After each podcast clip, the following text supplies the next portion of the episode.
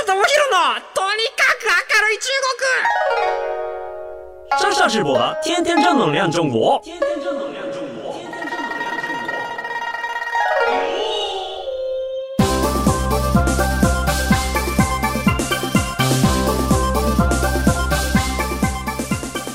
绅士们、女士们，大家好，我是上下直播。皆さんこんにちは。中国ビリビリナンバーワン日本人インフルエンサーコンテンツプロデューサーの山下智博です。日本放送ポッドキャストステーション山下智博のとにかく明るい中国。この番組は中国で結構有名な私があなたの知らない中国の面白トピックやそんなにどやれない豆知識を紹介していき日中の架け橋ならぬローション的な役割を果たしていきます。はい、ちょっとお便りを紹介しようかなと思います。以前、片寄涼太くんをきっかけで聞いたと音楽事情を知りたいとメールしたものです。たびたびのメール失礼します。第13回も拝聴しました。中国の皆さんの音楽事情の情報ありがとうございました。ウェイボーをよく見るのですが、雑誌の紹介は見るのですが CD を紹介しているのは見ないのでどうなってるのだろうと気になってました。おかげですっきりしました。本当にありがとうございました。お役に立てたなら光栄でございます。はい、あのーちょっと中国が長いと日本のか皆さんが何を知らないのか何を知っているのかっていうのがあのいまいち分かんなかったりするので、はい、メッセージいただけると私も励みになります。はい。そんなわけでですね、ちょっと、あのもう早速ね、ドローンのことをちょっと話したくて仕方がないので前回ね、DJI っていう会社を紹介させていただきました。その民間のドローンではもうナンバーワンというところなんですけれども、今日紹介したいのはまた別のドローン。ねえー DJI はこう業務用がすごいと。ね警察とドローン、えー消防とドローン。あとはなんかもう生活インフラとドローン、まあ、3D のマッピングができるんだみたいな話しましたけれども、今日お話しするのはこちらです。中国の空飛ぶ車がすごい。Peace. 夢のある話だ。夢のある話ですね。本当にこれ、ドローンに人が乗れるみたいな話ですよ。日本ではね、2025年の大阪万博で、これを実用化していこうみたいな話が出てはきていますが、えっと、お隣中国では、人が乗れるドローンっていうのが、まあ、すでに、あの、えっと、実験段階に入っています。というところで、最新状況を含めて、ちょっとお話を皆さんにしていきたいなと思います。はい。あのですね、えっ、と、まあ、前回お話しした DJI っていう会社なんですが、今日紹介するのは e ハンっていう会社です。で、これね、英語のホームページはあったりするんですけれども、EHANG で e ハンという名前の、えっ、と、ドローンの会社です。ただね、このドローンの会社2014年に出来上がって、えっ、と、まあ、ちょっと古いんですけど、2019年度の売上高が約19億円ということで、まあ、すごいんですけれども、DJI に比べたら、まだまだ小さい会社だなっていうところなんですが、ここが今、めちゃめちゃ注目を集めています。で、やっぱこのエアモビリティ、空飛ぶ車の部分で一番進んでるんじゃないかと言われているところです。で、あの、こうドローンのことを調べていくと、もう僕びっくりしたんですけれども、皆さんこう、まだ記憶に新しい東京オリンピックの開会式、ドローンすごかったじゃないですか。わーってってこうね、あの、地球ができていったりとか、もう自由自在にニュルニュル動いて新しいこう、いろんな光のマッピングで楽しませてくれたんですけれども、えっと、こう中国のこの情報サイトとか見ていくと、空中メディアって言うんですね。空中メディア、いわゆるその空をあのメディアに見立てたこう、ドローンショーなんかやるんですけれども、ドローンショーは参入障壁が低くて、今もう飽和していると。あれ簡単らしいっす。なんか。わかんないけど、簡単なんだってびっくりしましたね、あれね。すげえなと思ってて、で、僕もあの、ね、中国ではこう、国慶節とか、あの、お正月の時とか、ドローンショーがすごい派手なやつやったりとか、ね、何千台とか使ったドローンやってるとか、あれは比較的簡単らしいです。へえと。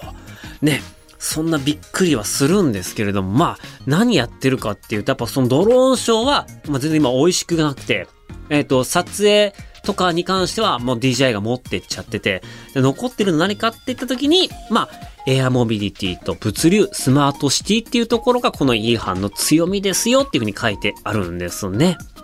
じゃあ、空飛ぶ車の第1弾ということで、物流。要は貨物に関してちょっとお話をしていきたいと思います。で、もともと、えっ、ー、と、日本でもよく言われているのがラストワンマイルっていう問題ですね。幹線道路を大型トラックとかで運んでいけますと。あ、あの、コンテナ、船でコンテナが来て、飛行機でなんかコンテナが届いて、じゃあそれをトラックで運んでいきますと。で、物流の拠点まで運んだ後って、一軒一軒、あの、宅配の会社の方たちが人力でこう届けていかなければいけない。ワンマイルって、つまり、えっ、ー、と、1.6キロって言われているんですけれども、1.6キロを、まあ、いかに自動化できるかっていうところの社会問題に向き合っていますと。で、あいや、もうだって本当にね、僕もたまにあの、ありますけれども、不在通知の何回繰り返すんだこれって何回も来てもらって申し訳ねえなとか、そういうのも含めて、なかなかこう、宅配の方すげえ苦労してんなと。これが自動化できたらすごいいいよね、と。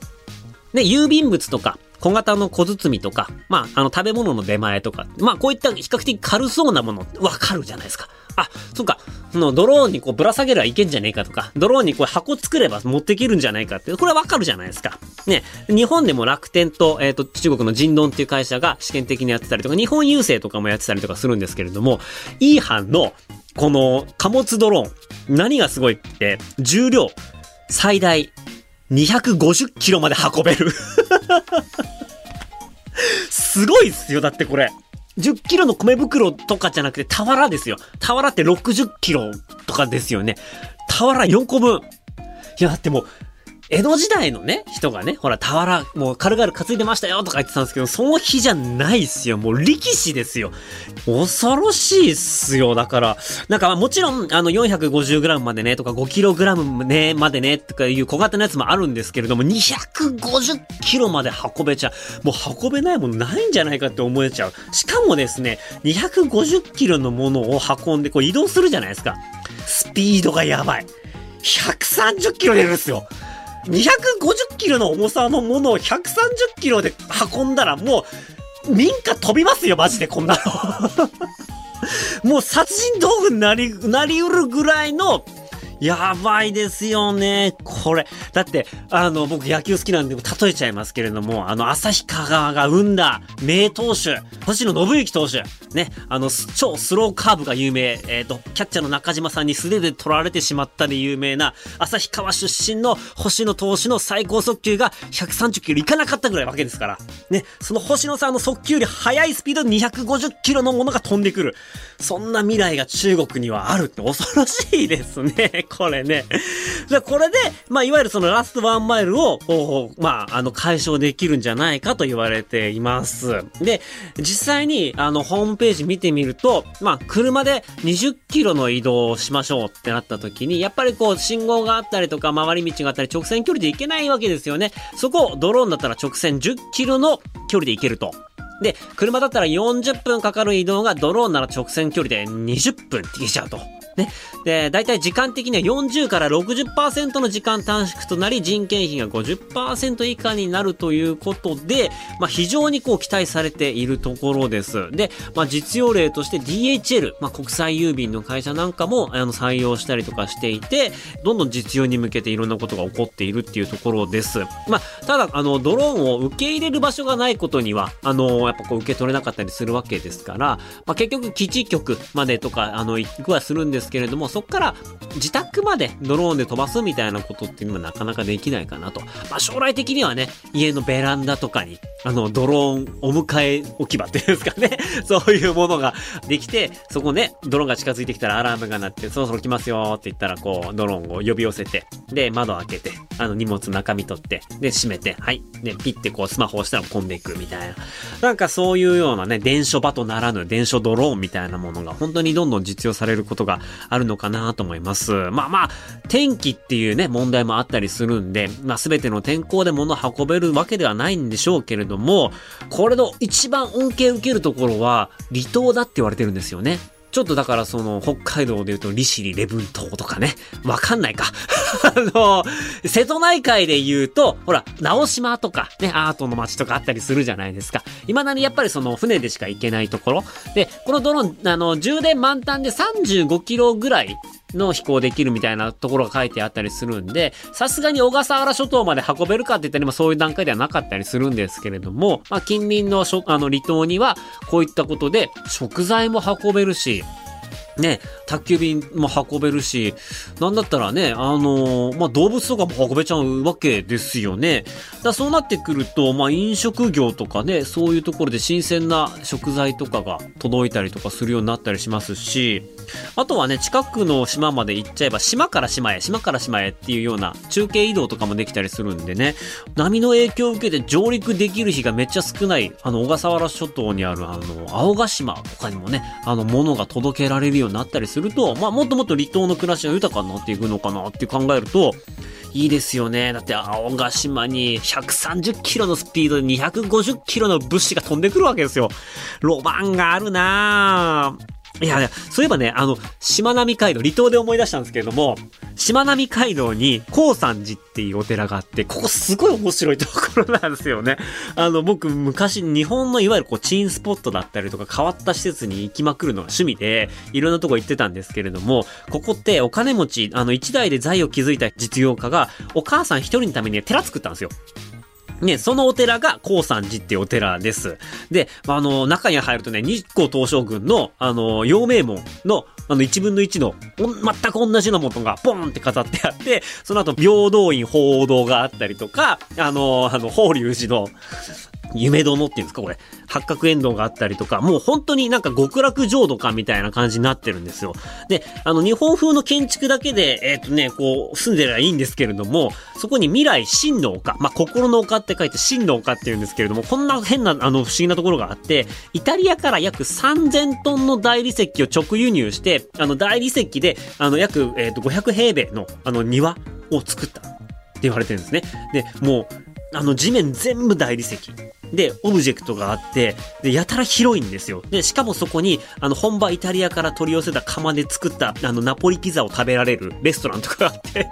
これ寺じゃねえのって思ったら、意外とそういう、あのー、ね、イタリアンな、おめでたいものプラス、ありがたいもののオンパレードっていう、こう、見るだけで非常に、あの、お腹いっぱいになる、高山寺っていうお寺があるので、しまなみ海道行った際は、ぜひぜひ、あの、行ってみてください。全然こう、あの、ドローンと関係ない話に逸れてしまいましたけれども、この E 班っていう会社なんですけれども、実はね、あの、ライバルっていうのが DJI じゃないって言われてるんですよ。DJI っていうのはその、あの、撮影だったりとか、モデリングだったりとかっていうところの会社なんですけれども、ここのライバルが、ボーイングとか、エアバスって呼ばれてるんですね。こう聞くと分かりやすい。全く DJI と違う守備範囲の会社なんです。つまり、人や物の輸送、ね、エアモビリティとね、冒頭申し上げましたが、まあこんなね、250キロのものを運べるわけですよ。ということで、人も運べるので、ボーイングやエアバスがライバルになり得るということですね。はい。で、まあ250キロのね、物資運べるっていうことで、ここ何がすごいかっていうと、ドローン、空飛ぶドローン、なんと2人乗りなんですね。で、もともと最初一人乗りだったんですけれども、まあ、あの、あの250キロ積めるっていうところから、まあ、単純にこう、シートが2つ、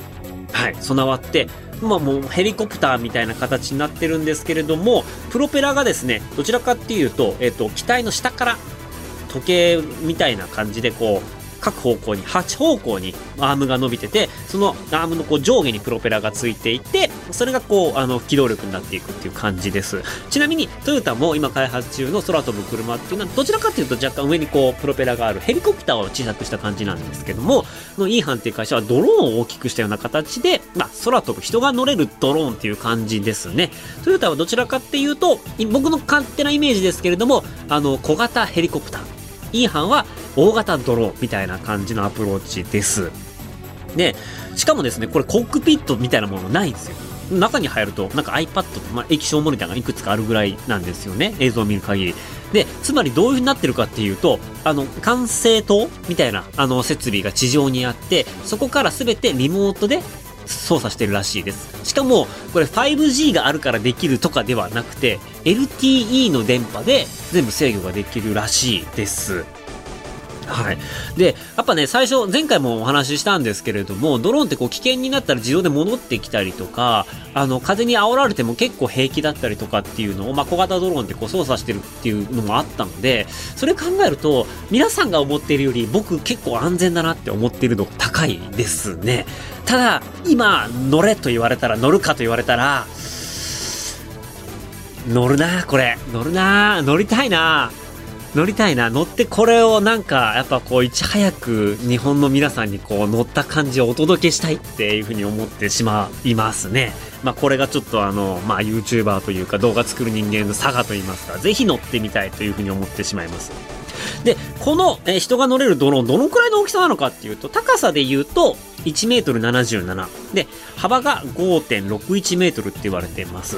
で、えっと、機体が大きいっていうのもあって、最大積載量が220キロです。で、まあ、二人乗りですね。子供も入れたらのね、あの、家族3人とかで乗れちゃったりとかしちゃいますよね。で、えっと、まあ、物を運ぶドローンと同様に、まあ、連続飛行が35キロぐらいね、いけて、やっぱり130キロのスピード。ね。星野さんのストレートより速い130キロで、えっと、どこにでも行けちゃうよというところです。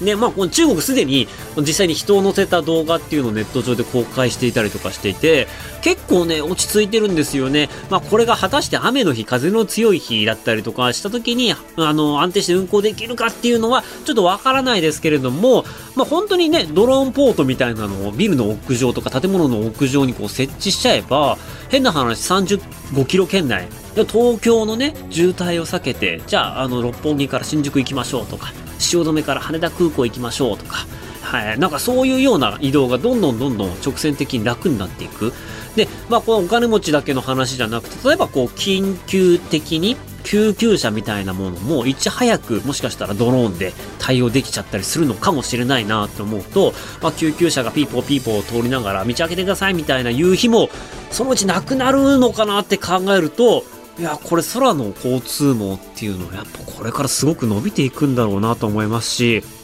ね、自宅の屋上に、まあ、小さいながらも、いわゆるそのね、5、6メーターぐらいのドローンポートみたいのができればね、あの着陸できるわけですからね、こういうのがこれからの建築の主流になっていくのかなと考えると、やっぱ未来感がすごくありますよね。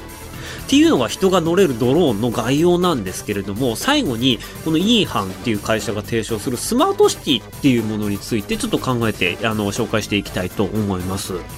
で、このイーハンっていう、こう、まあ、このドローンなんですけれども、まあ、テスラとかも同様ですけれども、充電どうすんのよって話がありますよね。で、ドローンの充電ってやっぱりこう時間かかるってイメージがあるんですけれども、この130キロで250キロの重さのものを運べるこのドローンがですよ、えっ、と、まあ、中国では一般的な、一般家庭で使える 220V の電圧の、えっ、と、電気で、1回あたりね、1時間で充電完了するらしいんですよ。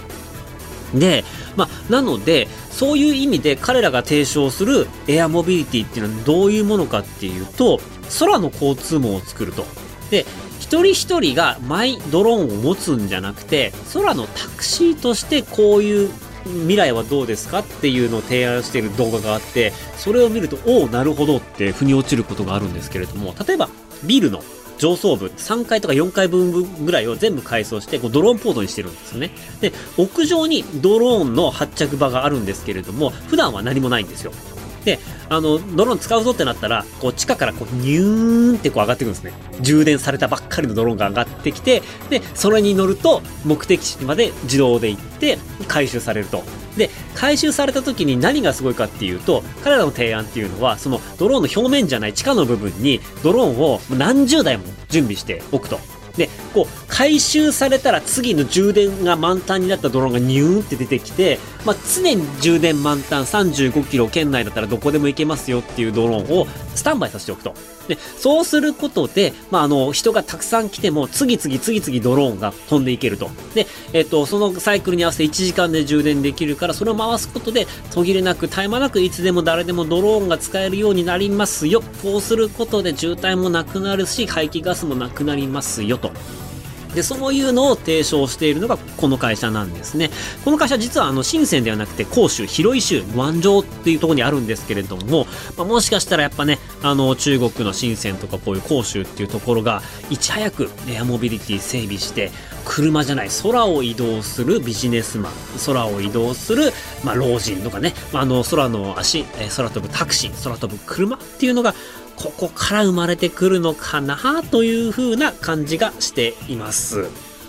まあ、本当にどこまでうまくいくのかまだまだわからないんですけれども実際にもう人が乗れて安定した飛行ができているっていう時点で相当前に進んでいるなっていう感じがします実はですねあのこのイーハンっていう会社はですね日本に何回か来たこともあったりしてで、まあ、実際になんかその、まあ、日本から、えー、と遠隔で中国のドローンを動かしたりとかなんかそういうようなことができたりとかしていて、で、前回冒頭にお話ししました、日本でこう無人の、えっ、ー、と、自立式のドローンのテスト飛行が完了しましたって言ってたんですけれども、あの会社も、この E ハンっていう会社と日本の会社の、まあ、ジョイントベンチャーみたいな感じの会社が飛ばしていたりとかしていて、日本にもこの会社が来るのか、それともトヨタが、あの、頑張るのかっていうところは、これから見ものですね。やっぱね、個人的にね、あの、日本のメーカーにも負けずと頑張ってもらいたいなっていう気持ちはあるんですけれども、今ね、その中国のイーハンっていう空飛ぶ車のお話をさせていただきました。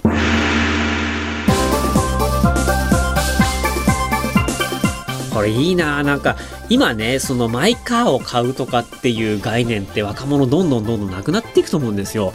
多分乗らなくなるんでしょうね、きっとね。移動が全部こう無人のドローンとか自動運転の車になったりとかね、そういう未来があると、もうほんと車って趣味の概念になっていってしまうなーっていう風に考えると、なかなかそういうの買ったりとかはしないかなと思うんですけれども、まあちょっと僕これからと調べてみたい、あの、ものがあって、自動運転って、